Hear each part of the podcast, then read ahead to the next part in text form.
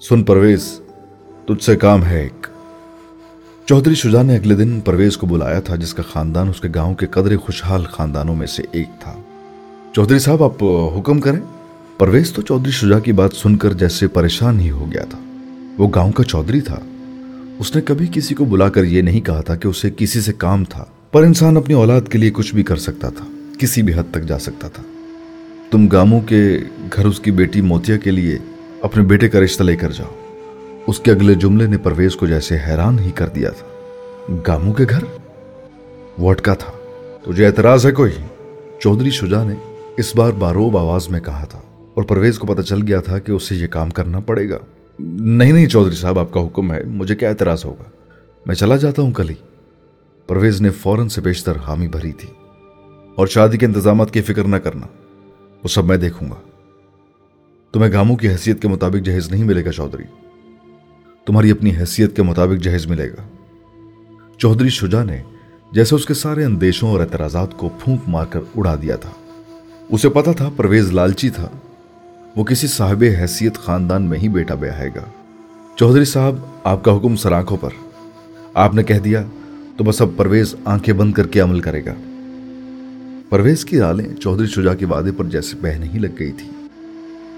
وہ کچھ دیر بیٹھ کر چلا گیا تھا اور چودھری شجا نے جیسے سکھ کا سانس لیا تھا۔ اسے یقین تھا گامو آنکھیں بند کر کے خوشی خوشی اس رشتے پر تیار ہو جائے گا۔ وہ گاؤں کا سب سے اچھا اور صاحب حیثیت لڑکا تھا جو تھوڑا بہت پڑھا لکھا بھی تھا۔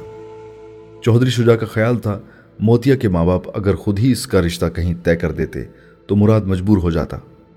سام کو مارنے کے لیے تاجور کی طرح لاٹھی توڑنے کے علاوہ بھی بڑے طریقے ہوتے ہیں۔ اور شجا ایسا ہی ایک طریقہ استعمال کرنے کا ارادہ رکھتا تھا، ورنہ اس کے گھر میں موتیا کی وجہ سے مراد اور تاجور میں جو سرد جنگ شروع ہو گئی تھی، وہ اس کے لیے آساب شکن ثابت ہو رہی تھی اور تاجور کے لیے بھی۔ اور کچھ بھی تھا۔ چودھری شجا بیوی کی محبت میں گرفتار تھا۔ وہ اسے اس مشکل سے نکالنے کے لیے سب کچھ کر سکتا تھا۔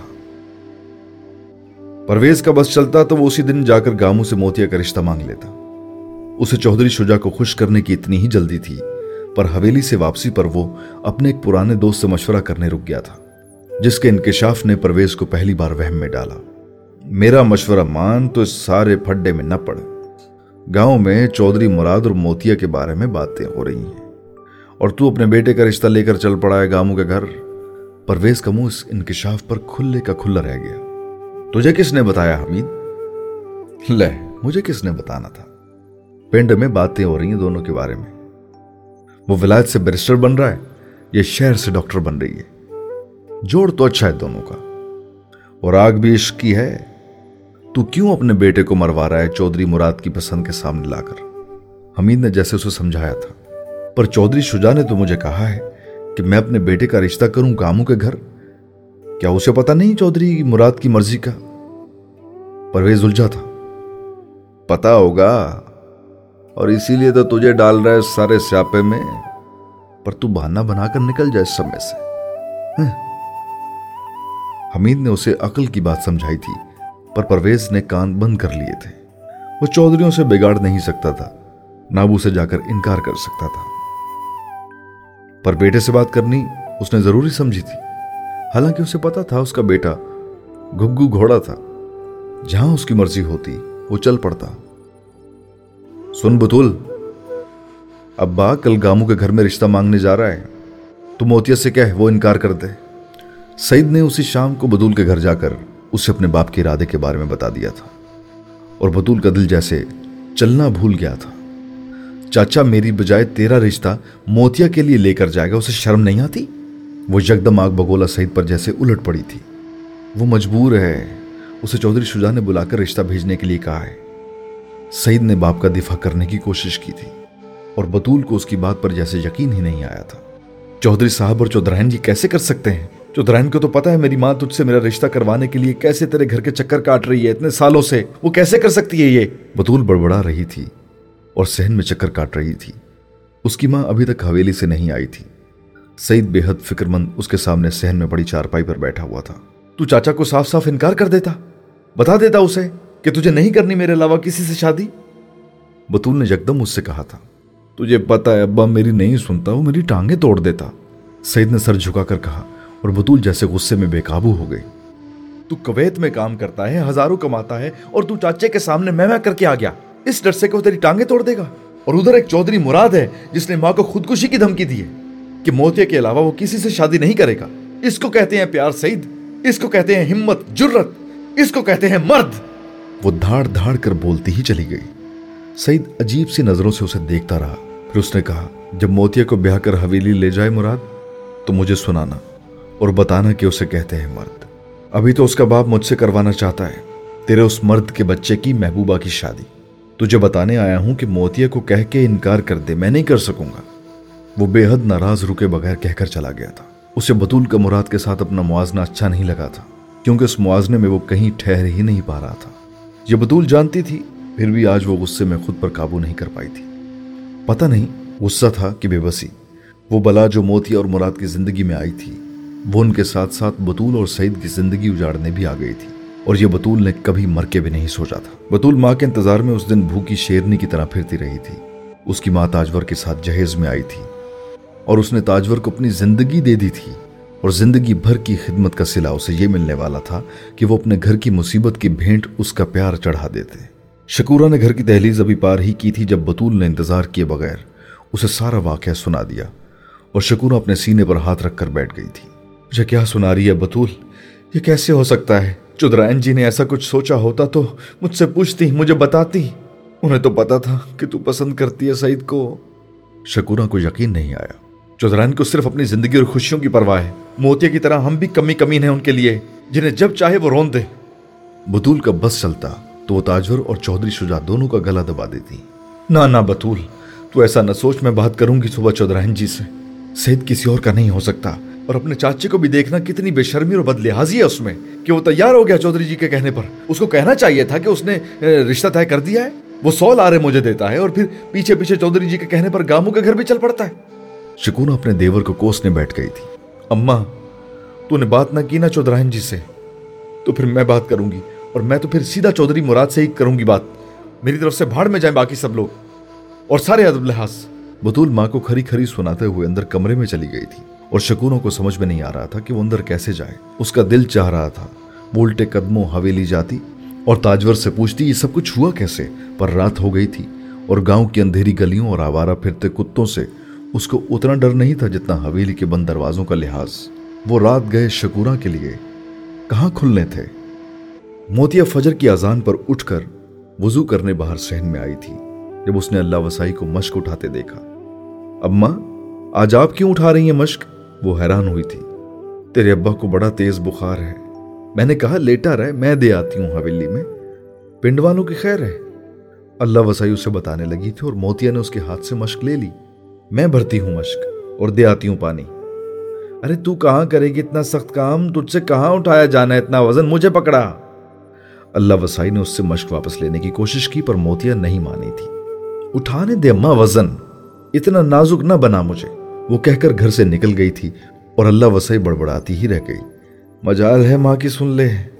ارے اس لیے تھوڑا ڈاکٹر نہیں بنا رہے ہیں کہ تو پانی کی مشکیں ڈھوتی پھرے۔ وہ اس کے پیچھے گھر کے دروازے میں کھڑی آوازیں لگاتی رہی۔ پر موتیا نے مڑ کر نہیں دیکھا۔ کنویں میں مشق گرا کر وہ بڑے انہماک سے چرخی لپیٹ رہی تھی جب کسی نے اس کے عقب میں یکدم کہا تھا، اتنے نازک ہاتھ اور اتنی بھاری مشق۔